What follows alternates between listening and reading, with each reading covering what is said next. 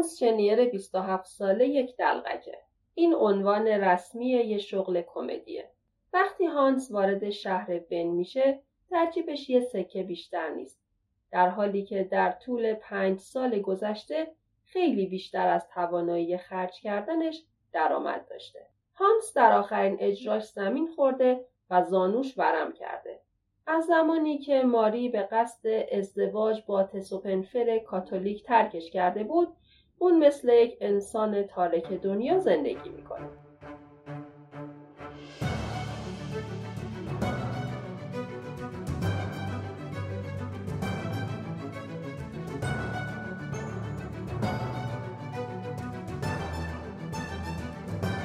سلام من گلناز هستم و در این پادکست داستان کتاب های رومانی رو به طور خلاصه واستون تعریف می‌کنم.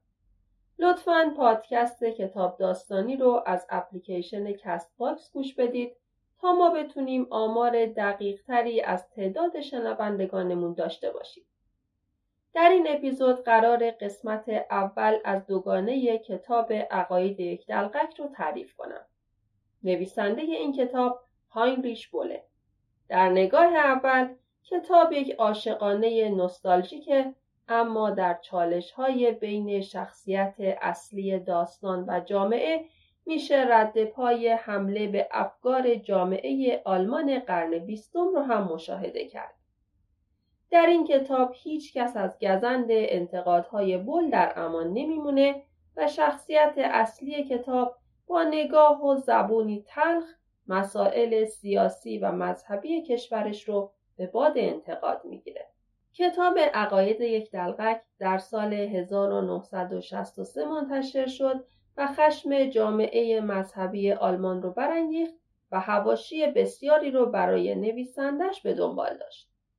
اما این موضوع مانع از موفقیت های هانریش بول نشد و کتاب عقاید یک دلغک جایزه نوبل ادبیات 1972 و گئورگ بخنر 1967 رو برای اون به ارمغان آورد. مترجم این کتاب آقای محمد اسماعیل زاده است.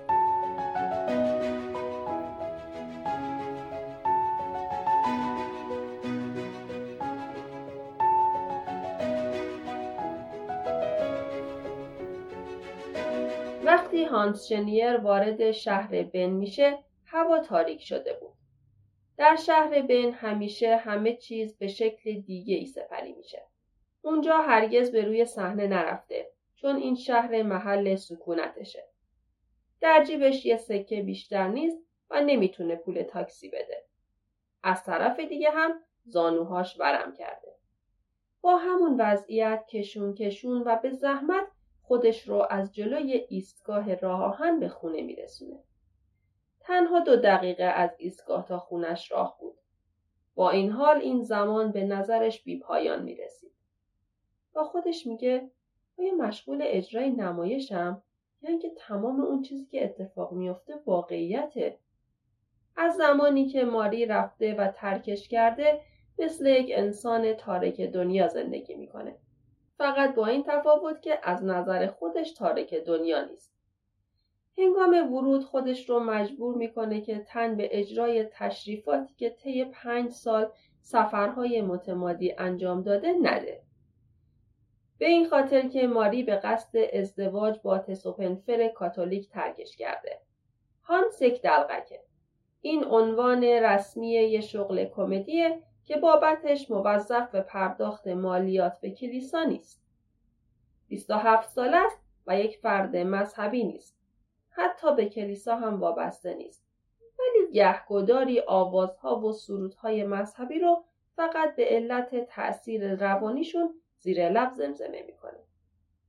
این کار برای فراموش کردن دو درد که طبیعت در وجودش به ارث گذاشته بهش کمک می‌کنه. یعنی بیماری مالیخولیا و سردرد. از وقتی ماری به فرقه کاتولیکا پیوسته شدت این دو درد و رنج هم افزایش پیدا کرده. طوری که حتی سرود و مناجات های دست جمعی کلیسا هم که تا به حال کمک حالش برای مبارزه با این دردها بودن دیگه موثر نیستند. به همین دلیل برای کم کردن این دوتا درد دو راه حل دیگه وجود داره. اولی الکل و دومی که درمان قطعیه یعنی ماری. از وقتی ماری ترکش کرده به مشروب و الکل پناه برده. اما دلغکی که به مشروب پناه ببره خیلی سریعتر از یک شیربونی ساز مست سقوط خواهد کرد. وقتی مست به روی صحنه میره هنگام انجام حرکاتی که نیازمند دقت و ظرافته دچار اشتباه شده و مرتکب بدترین خطاهایی میشه که ممکنه یک دلغک دچار اون بشه. هانس معمولا به اونچه که خودش روی صحنه انجام میده میخنده. چیزی که برای یک دلغک واقعا خفت و اهانت محسوب میشه. اما تا زمانی که هوشیاره ترس و استراب قبل از اجرای برنامه تا لحظه قدم گذاشتن به صحنه نمایش شدت پیدا می‌کنه. در سه هفته گذشته اکثر اوقات مست بوده و با نوعی دلخوشی بیهوده به روی صحنه می‌رفته. تازه به خونه رسیده بود که مدیر سالنی که برنامه اجرا می‌کنه بهش زنگ می‌زنه و میگه ما باید در مورد دستمزد شما کمی حرف بزنیم. ما صد مارک حق و زحمه برای دلغکی تعیین کردیم که زمانی دیویست مارک ارزش داشت. هانس در حالی که به حرفا گوش میده در سکوت سیگاری روشن می‌کنه. مدیر سالن ادامه میده علاوه بر اینکه نمی‌تونم پول زیادی بابت اجرا بهت بدم هزینه تاکسی رفت آمدت هم پرداخت نمیشه. هانس میگه من پام صدمه دیده و نمی‌تونم تا ایستگاه مترو راه برم. باید حتما با تاکسی برم. هانس معتقد علاوه بر حالت مالی خولیایی و سردرد که همیشه داره یک خصوصیت خدادادی دیگه هم داره. اونم این که قادر پشت تلفن تمام بوها رو تشخیص بده. خودش میگه مدیر سالن بوی شیرین پاستیل بنفش میده. مدیر سالن میگه بسیار خوب. هزینه تاکسی هم پرداخت میشه و تلفن رو قطع می‌کنه. روی تخت دراز می‌کشه و به جویبارهایی فکر می‌کنه که به یقین می‌دونست روزی در اونها دراز خواهد کشید. برای دلغکی که به سن پنجاه سالگی نزدیک میشه تنها دو امکان وجود داره. جویبار و یا قصر امیران. به فکر اجرای نمایش در قصر نیست و تازه تا پنجاه سالگی بیشتر از بیست و دو سال وقت داره. به ماری فکر می‌کنه به صداش به دستهاش به موهاش به حرکاتش و تمام لحظاتی که با هم گذرونده بودن. اونها همدیگر را از دوران نوجوانی کاملا خوب میشناختند. اونقدر خوب که وقتی همدیگر رو به عنوان دو انسان بالغ دوباره دیدن نمی‌دونستن همدیگر رو تو صدا کنن یا شما. البته تفاوتی هم نمی‌کرد. چون هر چقدر که همدیگر رو می‌دیدن باز هم قادر نبودن خودشون رو از دستپاچگی و خجالت زدگی خلاص کنن. نمی‌تونست بفهمه که ماری چرا و چطور به سمت اون کشیده شد. اما شاید اشکال از خودش بود که هیچ وقت نتونسته ماری رو درست بشناسه. هانس معتقده در سرشتش فقط سیستم تک همسری وجود داره و در زندگی اون فقط یک زن وجود داره. ماری. برای اولین بار در آپارتمانش احساس خوب و دلپذیر داره. گرم و تمیز و جمع و جور و مرتبه. اون مقیم و ساکن جای خاصی نیست و هرگز هم نخواهد بود. و ماری هم علاقه ای به موندگاری در یک جا نداشته و هر وقت هانس بیشتر از سه هفته در محلی مشغول به کار می‌شد ماری عصبانی و پریشون می‌شد. ولی به نظر می‌رسه که ماری بالاخره تصمیم گرفته یک جای خاص سکونت کنه. در طول پنج سال گذشته هانس خیلی بیشتر از توانایی خرج کردنش درآمد داشته اما با این حال پولی واسش باقی نمونده. به مجرد اینکه زانوهاش کاملا خوب می‌شد می‌تونست دوباره با درآمدی بین سی تا پنجاه مارک در روز مشغول به کار بشه. اون معتقد تماشاگرانی که در سالن‌های افتضاح برای دیدن برنامه میان دوست داشتنی تر از مردمی هستند که در سالن‌های آنچنانی برای تماشای یک شوی سطح بالا میان. واقعیت اینه که هانس کم و بیش در بخوم خودش رو به عمد با زانو به زمین زده تا بتونه سفری رو که آغاز کرده بود نیمه کار قطع کنه و دوباره به بن برگرده. هانس در بن به دنیا آمده و مردم زیادی رو در اینجا می‌شناسه. خیشان و آشنایان همشاگردی های قدیمیش والدینش هم در این شهر زندگی می‌کنند. برادرش لئو تحت تکفل تسوپنفر به تحصیل مبانی مذهب کاتولیک مشغوله. خودش میگه مجبورم به خاطر حل و فصل مسائل مالی برای یک بار هم که شده پدر و مادرم رو ملاقات کنم. شاید هم این کار رو به وکیل واگذار کنم. در این مورد هرگز تصمیم قطعی نگرفتم. چون از موقعی که خواهرم هنریته فوت کرده والدینم دیگه جایگاه و ارزش گذشتهشون رو پیشم ندارن. 17 ساله که از مرگ هنریته میگذره. وقتی که جنگ خاتمه پیدا کرد 16 سال بیشتر نداشت. اون دختری زیبا و بهترین تنیس باز بود. اون زمان دخترهای جوان مجبور بودن خودشون رو داوطلبانه به آتشبار ضد هوایی معرفی کنن و هنریته هم خودش رو معرفی کرده بود. همه چیز چنان به سرعت و بدون هیچ مشکلی اتفاق افتاد که هانس اصلا درکش نمی‌کرد. یه شب سر میز شام مادرش میگه هنریته به منظور معرفی خودش به آتشبار ضد هوایی رفته. همه ما باید سهم خودمون رو در بیرون روندن یانکی های جهود از سرزمین مقدس آلمان ادا کنیم. هانس با خودش فکر می‌کنه که وقتی از دو نسل پیش تا حالا بخش قابل توجهی از سهام معادن زغال سنگ در انحصار خانواده اونها بوده دلشوره و نگرانی خانوادهش رو برای خاک مقدس آلمان درک می‌کنه. هفتاد ساله که خانواده شنیر با بلدوزرهاشون این خاک مقدس رو که باید تحمل زیادی هم داشته باشه میکاون و از این طریق جیبهاشون رو پر می‌کنن. دهکده ها، جنگل ها و قصرها یکی پس از دیگری زیر چرخهای این بلدوزرها فرو ریختند. سراغ دفترچه تلفن میره و در اون به دنبال شماره تمام کسانی میگرده که میبایست با اونها صحبت کنه. یه لیستی داشت از کسانی که می‌تونست ازشون وقیهانه پول بخواد. یه عده از کسانی که باید محترمانه پول می‌خواست و یه عده که اصلا نمی‌خواست بهشون زنگ بزنه. اولین نفری که باهاش تماس می‌گیره مادرشه. سالهای زیادیه که مادرش عنوان ریاست کمیته مرکزی جمعیت آشتی دهنده نژادهای متضاد رو یدک می‌کشه. هانس با خودش میگه من می‌تونم صدای مادرم رو یه بار دیگه پشت تلفن بشنوم. اما صدای هنریتا رو هرگز. به خونشون زنگ می‌زنه. زن جوانی برمیداره و هانس میگه می‌خوام با مادرم صحبت کنم. من پسر خانم هستم. دختر اشتباهی تلفن رو به خط کاری مادرش وصل می‌کنه. مادرش کاسب معابانه خودش رو اینطوری معرفی می‌کنه. دفتر کمیته مرکزی جمعیت آشتی دهنده نژادهای متضاد بفرمایید. زبونش بند میاد. اگر حداقل می‌گفت خانم شنیر بفرمایید. احتمالا می‌گفت مامان من هستم هانس. حالت چطوره؟ اما به جاش میگه من فرستاده سیار کمیته مرکزی یانکی های جهود هستم. لطفا گوشی رو به دخترتون بدید. خودش هم از چیزی که گفته بود ترس برش میداره. مادرش فریاد می‌زنه و سپس طوری آه می‌کشه که هانس می‌فهمه که چقدر پیر شده. مادرش میگه مثل اینکه تو موضوع رو نمی‌تونی فراموش کنی. هانس که چیزی نمونده بود زیر گریه بزنه به آرومی میگه مامان انتظار داری که به این سادگی فراموش کنم؟ مادرش سکوت می‌کنه.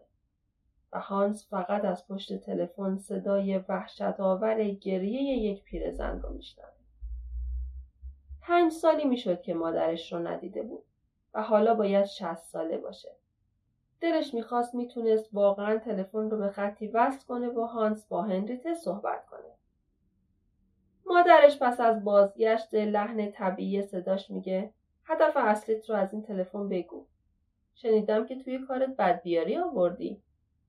هانس میگه یه پیشنهاد خوب از آمریکا گرفتم و برای سفر کاریم احتیاج به پول زیادی دارم.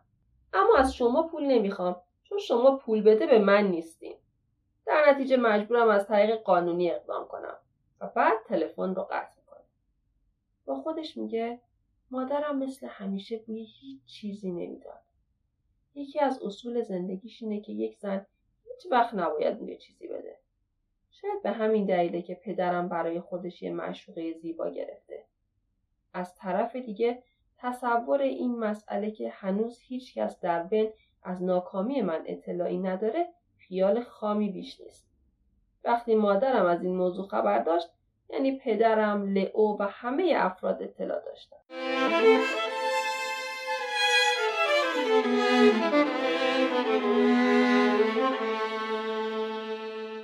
وقتی که هانس 21 ساله بود، ماری 19 سال داشت و مشغول درس خوندن برای دیپلم بود. هانس که علاقه به درس خوندن نداشت، اصرها به مغازه پدر ماری می‌رفت و در اونجا بهش کمک می‌کرد و احترام خیلی زیادی برای پدر ماری قائل بود. اما در عین حال تمام حواسش به ماری بود و پدر ماری هم متوجه این موضوع بود. تا اینکه یک روز تصمیم می‌گیره که عشق و علاقش رو به ماری ابراز کنه و ماری هم به هانس علاقه داشت و اونها با همدیگه دوست میشن. هانس به برادرش لئو میگه که با ماری دوست شدن و می‌خوان از بین برن. وقتی که هانس به مغازه پدر ماری میره تا همه چیز رو واسش تعریف کنه پدر ماری بهش میگه که ماری به کل رفته و قصد دیپلم گرفتن نداره. هانس متعجب میشه. پدر ماری آدرس ماری رو بهش میده. هانس از لئو پول می‌گیره و خونه رو به قصد کل و رفتن پیش ماری ترک می‌کنه. اینکه ماری با تسوپنفر ازدواج کرده باشه برای هانس چندان دور از ذهن به نظر نمی‌رسه شماره تسوپنفر رو در دستش داره ولی قصد نداره که بهش زنگ بزنه. البته بعید نیست که اگر زنگ بزنه ماری گوشی تلفن رو برداره و بگه تسوپنفر بفرمایید. این واسش غیر قابل تحمل بود. برای اینکه بتونه با لئو تماس بگیره به کلیسا زنگ می‌زنه. کشیش سن بالایی تلفن رو برمیداره. بهش میگه که می‌خواد با لئو شنیر صحبت کنه و برادرشه و موضوع خیلی مهمیه. کشیش میگه آقایان مشغول صرف غذا هستند. الان نمیشه مزاحمشون شد. آیا خبر مرگ کسی رو می‌خواید بدید؟ هانس میگه نه. اما تقریبا در همین حدوده. کشیش می‌پرسه آیا کسی تصادف سختی کرده؟ هانس میگه نه یه جراحت درونیه. با صدای ملایم میگه خونریزی داخلی داره؟ هانس میگه خونریزی روحی داره. موضوع کاملا روحیه. ظاهرا کلمه روحی برای کشیش کاملا غریبه بود چون که سکوت سختی می‌کنه. هانس میگه خدای من انسان از جسم و روح تشکیل شده و با سماجت ادامه میده روان لطفا هر وقت آقای شنیر غذاشون رو صرف کردن بهشون اطلاع بدید که روان برادرشون در خطره و لطف کنه در اولین فرصت به من تلفن بزنه. کشیش با لحن سردی کلمات هانس رو تکرار می‌کنه. به نظر هانس خیلی مضحک می رسید که اونجا کشیش های آینده رو تعلیم می‌دادن. چون انتظار داشت که حداقل یک بار واژه روان به گوشش خورده باشه. انگار وقتی مسئله به روح و روان ارتباط پیدا می‌کنه نمی‌تونه به هیچ وجه مهم و حیاتی باشه. کشیش میگه پیغام شما رو بهشون اطلاع میدم. و تلفن رو قطع می‌کنه. هانس دوباره به خاطراتش سفر می‌کنه. اون و ماری اگرچه هرگز بچه ای نداشتن اما همیشه راجع به بچه هاشون و اینکه چطوری تربیتشون کنن حرف می‌زدن. اونها در همه نکات به جز اونچه که به تربیت به روش کاتولیکی مربوط می‌شد دارای نظریه واحدی بودند. اگرچه هانس با قسل تعمید دادن بچه ها موافق بود اما ماری پافشاری می‌کرد که باید کتبا این مسئله رو تعهد بده و الا عقدشون شرعی نخواهد بود از نظر ماری عقد کلیسایی کافی نبود و اونها باید به محضر هم می‌رفتن اینجا بود که کاسه صبر هانس لبریز میشه و میگه باید یک سال دست نگه دارن ماری گریه کنان میگه که اون موقعیت ماری رو درک نمی‌کنه و اینکه عدم وجود این چشمانداز که آیا بچه هاشون مطابق آین مسیحیت بزرگ خواهند شد اون رو به فکر فرو می‌بره. پنج سال تمام بود که اونها درباره این موضوع بحث می‌کردن. هانس با خودش میگه در واقع من تا اون موقع نمی‌دونستم که قبل از اجرای مراسم عقد باید قانونا در محضر زن و شوهر شمرده بشیم. تصدیق می‌کنم که من به عنوان یک انسان بالغ و آگاه جامعه میبایست از این موضوع اطلاعی داشتم. همونطور که تا همین چند وقت پیش نمی‌دونستم شراب سفید رو سرد و شراب قرمز رو گرم سرو می‌کنن. من طبیعتا از این مسئله که در محضرخونه ها برخی مراسم رسمی و صدور قبال صورت می‌گیره خبر داشتم. اما خیال می‌کردم که این تشریفات برای مردمیه که به کلیسا تعلق ندارن و می‌خوان با پرداخت وجهی به دولت تنها رضایتش رو جلب کنن. بعدا فهمیدم که قبل از اجرای مراسم در کلیسا باید به محضر رفت تا خطبه عقد خونده بشه و قانونا زن و شوهر اعلام بشیم. وقتی ماری می‌خواست از من برای تربیت بچه هامون به روش کاتولیک ها تعهد کتبی بگیره خیلی عصبانی شدم و کارمون به دعوا کشید. این حرکت ماری بیشتر به تهدید شباعت داشت و من اصلا خوشم نمیومد چون بدون تعهد کتبی هم می‌تونست بچه ها رو اونطوری که صلاح می‌دید تربیت کنه و قسل تعمید بده. یک بار در یکی از هتل های گرون قیمت بودن و هانس چند تا اجرا داشت. خیلی خسته بود. وقتی که به اتاق هتل میره ماری همونطوری که سیگار می‌کشید از این سر اتاق به اون سر اتاق می‌رفت. هانس میگه منظورت رو کاملا نمی‌فهمم. اول سر امضای تعهدنامه دعوا می‌کنیم بعد سر موضوع عقد رسمی در محضر. حالا هم که من حاضر به انجام تمام این کارها هستم تازه تو عصبانی تر از قبل شدی. ماری میگه بله. برای اینکه حس می‌کنم از زیر بحث رفع اختلافات به نوعی شونه خالی می‌کنی. بگو ببینم. اصلا تو چی می‌خوای؟ هانس میگه من تو رو می‌خوام. و توی دلش میگه نمی‌دونم آیا می‌توان به زنی جمله زیباتر و خوشایندتر از این گفت یا نه؟ ماری میگه مجموعه صحبت ها چنگی به دل نمی‌زنه. نمی‌دونم احساس می‌کنم اینها حرفهای دل تو نیست. هانس میگه فکر می‌کنم حرفات بوی گروه کاتولیکی که باهاشون وقت میگذرونی میده. ماری میگه بله ممکنه. اما تو طوری برخورد می‌کنی مثل اینکه نمی‌دونی امروز اینجا جشن کاتولیکا بوده. هانس میگه پلاکارتاشون رو دیدم. ماری میگه این هم به فکرت نرسید که ممکنه امروز هریبرت رو اسقف اعظم اینجا باشن؟ هانس تا اون زمان نمی‌دونست که هریبرت اسم کوچیک تسوپنفره. وقتی ماری این اسم رو به زبون آورد به نظر می‌رسید که مقصودش فقط اونه. هانس یاد اون روزی میافته که اونها رو می‌بینه که دست در دست هم قدم می‌زدن. با خستگی می‌پرسه چرا من رو پیش اونا نبردی که حداقل دور هم جمع بشیم؟ ماری میگه اونا امروز بعد از ظهر از اینجا رفتن. هانس میگه از اینکه تونستی برای مدتی در آب و هوای کاتولیکی نفس بکشی خوشحالم. این جمله خود ماری بود که همیشه می‌گفت. در این لحظه از نظر هانس ماری مثل یک دختر بیگانه زیبا اما نه اونقدر باهوش میومد و دنبال بهانهای برای رفتن میگرده. از چهرش معلوم بود که سعی داره از گریه کردن خودداری کنه. اما هانس نمی‌دونست که چرا این کار رو می‌کنه.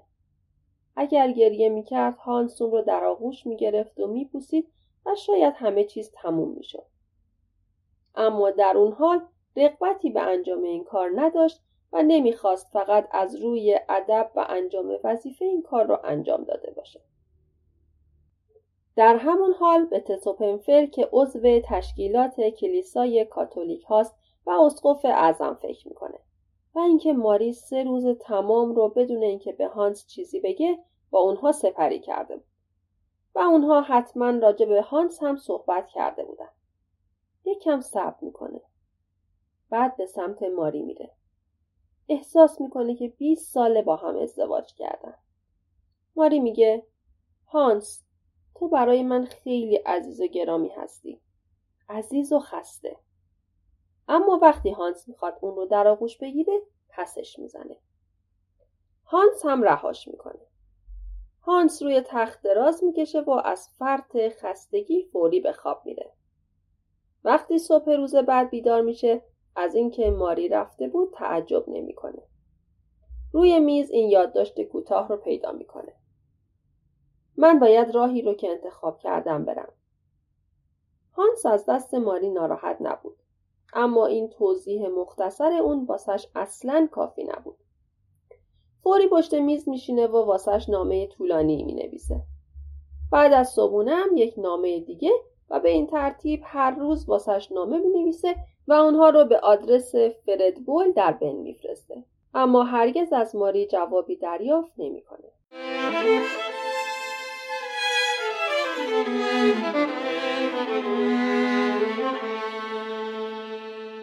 لطفا همین الان پادکست کتاب داستانی رو از هر جایی که میشنوید subscribe کنید تا از اپیزودهای جدید مطلع بشید و برای حمایت از ما پادکست کتاب داستانی رو به دوستانتون هم معرفی کنید.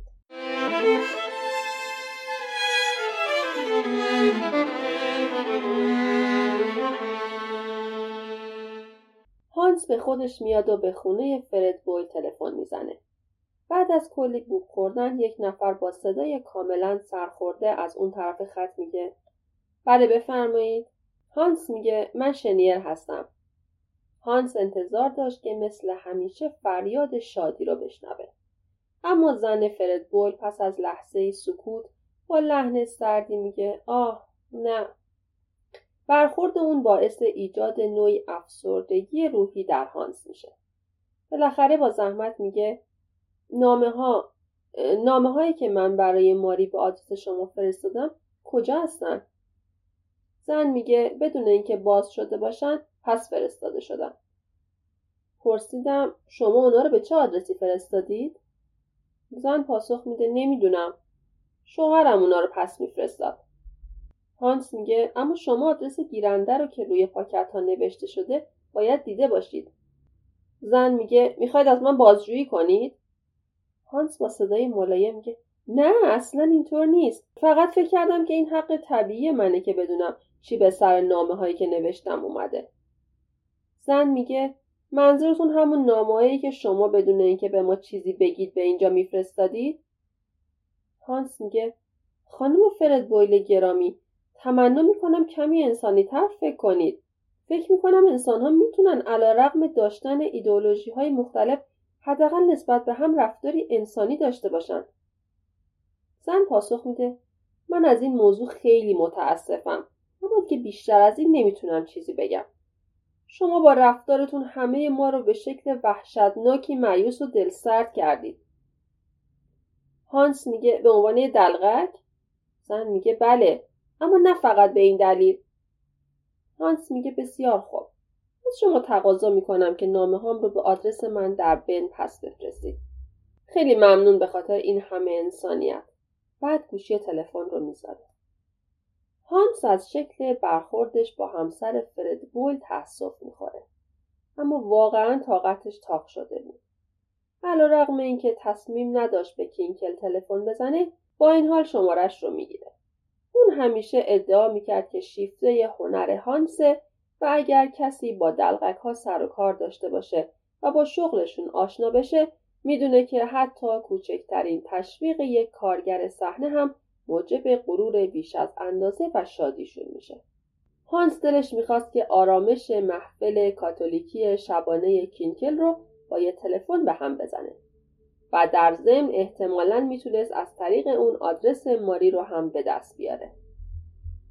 کینکل مغز متفکر گروه کاتولیک محسوب می‌شد و در رشته الهیات تحصیل کرده بود.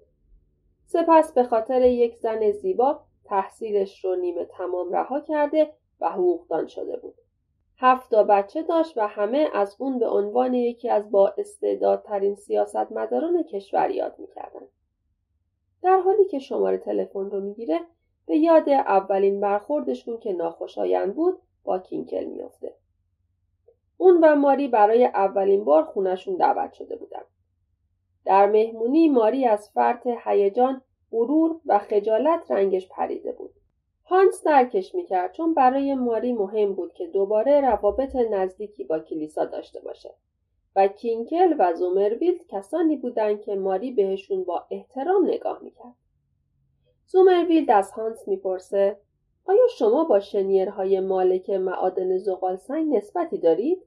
پرسشش هانس رو به شدت عصبانی می‌کنه چون اون دقیقا می‌دونست که هانس با چه کسانی قوم خیشه این رو دیگه تقریبا همه در بین می‌دونستن دختر درکومپیر با شنیر نامی از مالکین معادن زغالسنگ درست زمانی که اون دختر خودش رو برای امتحانات دیپلم آماده می‌کرد فرار کردن. هانس اصلا جواب سوالش رو نمیده. زومرویز میخنده و میگه من گاهی وقتا با پدر بزرگ شما به شکار میرم. بعضی وقتا هم پدرتون رو در کلوپ آقایون بن ملاقات می‌کنم و با هم اسکات بازی می‌کنیم. اون اونقدر هم احمق نبود که خیال کنه با مطرح کردن این مسائل می‌تونه هانس رو تحت تاثیر خودش قرار بده. و یا از فرد دستپاچگی و فقط واسه خالی نبودن عریضه این حرفها رو مطرح می‌کنه. بالاخره صبر هانس به سر می‌رسه و میگه تا حالا فکر می‌کردم که شکار برای کشیش های کاتولیک ممنوعه. سکوت ناخوشایندی حکم فرما میشه. ماری سرخ میشه. زومرویت با صدای آروم و کمی رنجور میگه به عنوان یک پروتستان آدم با اطلاعی هستید. هانس میگه من پروتستان نیستم. اما از اونجایی که ماری به بعضی مسائل خاص علاقه داره من هم به اونها علاقه مند هستم و توجه می‌کنم. زومرویت میگه آقای شنیر حق با شماست. اما در کنار قوانین همیشه استثنا وجود داره. در همین حین کینکل با صدای بلند به ماری میگه حال پدرتون چطوره؟ هنوز هم همون پیرمرد قبراق سابقه؟ ماری که دست و پاش رو گم کرده بود و هنوز گیج به نظر می رسید فقط با تکون دادن سرش به اون جواب میده. زومرویت میگه واقعا شهر ما بدون آدم های متدین مثل آقای درکوم کاملا از دست رفته محسوب میشه. بار دیگه با این گفته ریاکارانه هانس دچار خشم عجیبی میشه. چون درکون برای هانس تعریف کرده بود که زومرویلد سعی کرده بود بچه های کاتولیک مدرسه رو وادار کنه تا دیگه آب نبات و مدادشون رو از مغازه اون نخرن. هانس میگه حق با شماست. این شهر مقدس ما بدون وجود آدم های امثال درکوم از دست رفته و آلوده تر خواهد شد. چون لاقل اون چاپلوس و درو و متظاهر نیست. خانم کینکل میگه من فکر می‌کنم وقت دعا خوندنه. گمان نمی‌کنم که هریبرت امروز بیاد. همه نگاهی زودگذر به ماری میندازن. بعد هم ناگهان سکوت ناخوشایند برقرار میشه که هانس علتش رو نمی‌فهمه. هنگامی که تسوپنفر وارد میشه برخورد ماری معدبانه و جالب بود. ماری بلافاصله از جاش بلند میشه و به سمتش میره و نگاهش می‌کنه.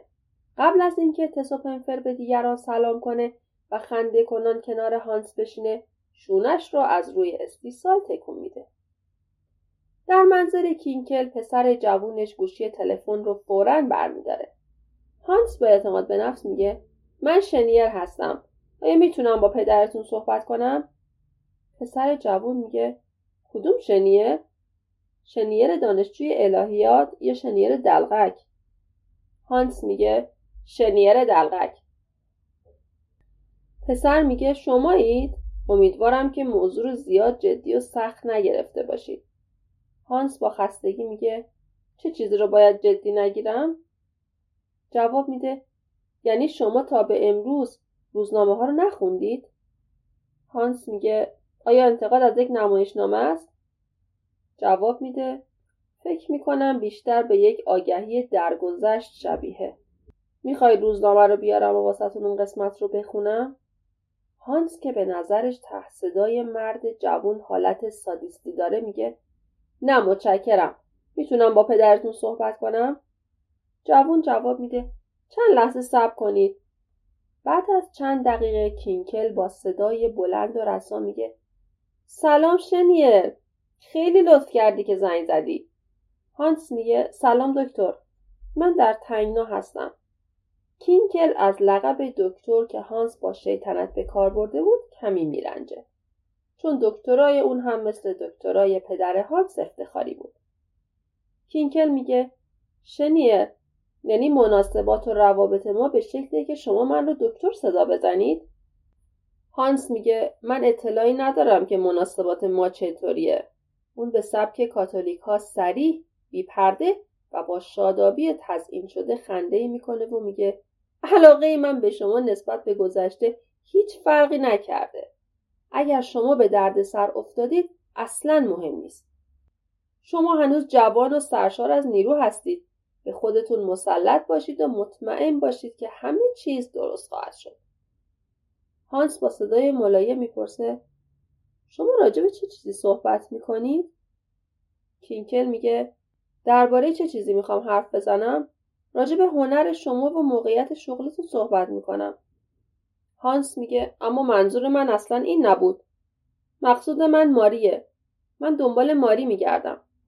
کینکل میگه شنیر گذشته رو فراموش کنید. به حال و وضعیت فعلیتون یعنی هنری که دارید فکر کنید. هانس می‌پرسه گذشته؟ اگر همسرتون ناگهان شما رو ترک کنه و پیش دیگری بره شما چه برخوردی خواهید کرد؟ آیا شما هم گذشته رو فراموش می‌کنید؟ کینکل میگه ماری همسر شما نبوده و شما هم مثل ما هفت بچه ندارید. هانس میگه که اینطور همسر من نبود. کینکل میگه تو رو خدا دست از این خیال پردازی های آشوب طلبانتون بردارید و واقع بین باشید. سعی کنید مثل یک مرد رفتار کنید. هانس میگه لعنت به این مرد بودن که تمام مشکلات من به همین خاطره. و در ذهن ماری فقط 25 سالشه و ما هنوز فرصت آوردن هفته بچه رو داریم. کینکل میگه اینکه شما راجع به این موضوع چطوری فکر می‌کنید مسئله خود شماست. اما تا اونجایی که من می‌دونم خانم درکوم ظاهرا عقیده دیگه ای داره و مطابق اون عمل می‌کنه. من هم گمون می‌کنم رفتارش کاملا به جا و درسته. هانس میگه پس چرا یکی از شما کاتولیک های نفرت انگیز و تهوع آور به من نمیگید ماری کجاست؟ شما اون رو از من مخفی می‌کنید؟ تا زمانی که ماری نگران و دلواپس روح و روان من بود روابط ما کاملا خوب و همه چیز مرتب بود. اما شما به اون یاد دادین که فکر روح و روان خودش باشه. اگر ماری با تسوپنفر ازدواج کرده باشه گناهکاره و دست به خیانت زده.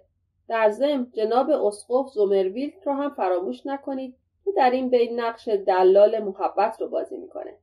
کینکل لبخندی می‌زنه و میگه اگر کمی درباره موقعیت اجتماعی این دو نفر که نام بردی فکر کنید می‌بینی که قضاوت شما نسبت به آنها مسخره و واهیه. هریبرت از شخصیت های جهانی برجسته اندیشه کاتولیک در آلمان و اسقف زومرویلت رو هم که میشه گفت یک فرد مذهبی عالی مقام کاتولیک به شمار میره. شما هنوز به شکل وحشتناک و حسادت برانگیزی جوان هستید. هانس با عصبانیت میگه دکتر دست از این حرفا بردارید. لازم نیست نسبت به جوانی من حسادت کنید. فقط این رو بدونید که اگر من مالی رو دوباره به دست نیارم جناب اسقف اعظم زومرویلد رو می‌کشم. چون در واقع چیز دیگه ای برای از دست دادن ندارم. می‌دونم که وجدانتون سخت به تکاپو افتاده. اگر تسو پنفر رو بکشم بیشتر خوشتون میاد. چون اون از شما دل خوشی نداره و افکارش برای شما بیش از اندازه راستگرایان است. اما زومرویلد برای شما در روم یک تکیهگاه خیلی خوب محسوب میشه. کینکل میگه شنیر بس دیگه. دست از این حرفهای بیهوده بردارید. شما اصلا حرف حسابتون چیه؟ هانس میگه کاتولیک ها من را عصبانی می‌کنن چون اونها انسانهای غیر منصفی هستند. کینکل با خنده می‌پرسه پروتستان ها چی؟ هانس میگه اونها هم با وجدان مشوش و تبعیت کورکورانه من رو مریض می‌کنن. کینکل در حالی که هنوز میخندید می‌پرسه و کافرها چطور؟ هانس میگه اونها حوصلم رو سر می‌برن چون فقط درباره خدا صحبت می‌کنن. کینکل میگه اصلا بگید ببینم خود شما چه کسی هستید؟ هانس میگه من فقط یک دلغک هستم و در حال حاضر اعتبار و شهرتم هم به عنوان یک دلغکه. در ضمن یک موجود کاتولیک وجود داره که من بهش به شدت نیاز دارم. ماری. اما شماها اون رو از من گرفتید. کینکل میگه شنیر محمل نگید. این تئوری آدم ربایی رو هرچه زودتر از سرتون خارج کنید. ما در قرن بیستم زندگی می‌کنیم. هانس میگه بله دقیقا همینطوره. اگر در قرن سیزدهم زندگی می‌کردیم من دلغک دربار بودم و حتی کاردینال هم سعی نمی‌کرد تا توی قضیه رو در بیاره که آیا من با ماری ازدواج کردم یا نه. اما حالا هر کاتولیک ناآشنا و آمی وجدان ما رو آشفته و ماری رو وادار به خیانت می‌کنه. اون هم فقط به خاطر یه تکه کاغذ پاره مسخره. جناب دکتر مطمئن باشید اگر شما در قرن سیزدهم زندگی می کردید به خاطر مجسمه های ماریا از کلیسا ترد می شدید.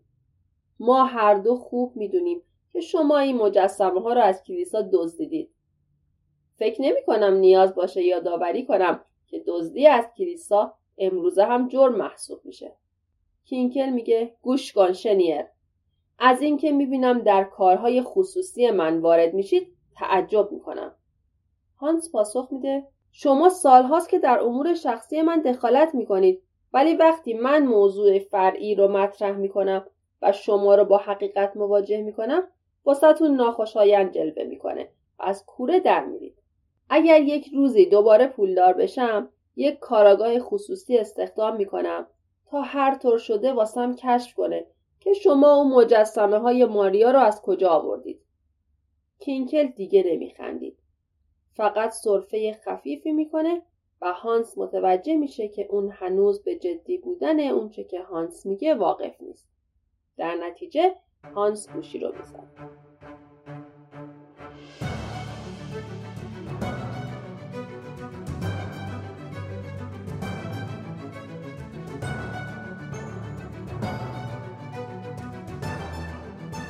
اپیزود اول کتاب عقاید یک دلقک به پایان رسید. در اپیزود بعدی دنباله داستان رو واسهتون تعریف می‌کنم. امیدوارم که تا اینجای کتاب از شنیدنش لذت برده باشید. لطفا کتاب های خوب رو به من پیشنهاد بدید تا همه بتونیم از داستان های زیبا لذت ببریم. پادکست کتاب داستانی به صورت ماهانه منتشر میشه و شما می‌تونید اون رو در همه اپلیکیشن های پادکست گیر و کانال تلگرام ما گوش بدید و برای دریافت اخبار پادکست ما به اینستاگراممون مراجعه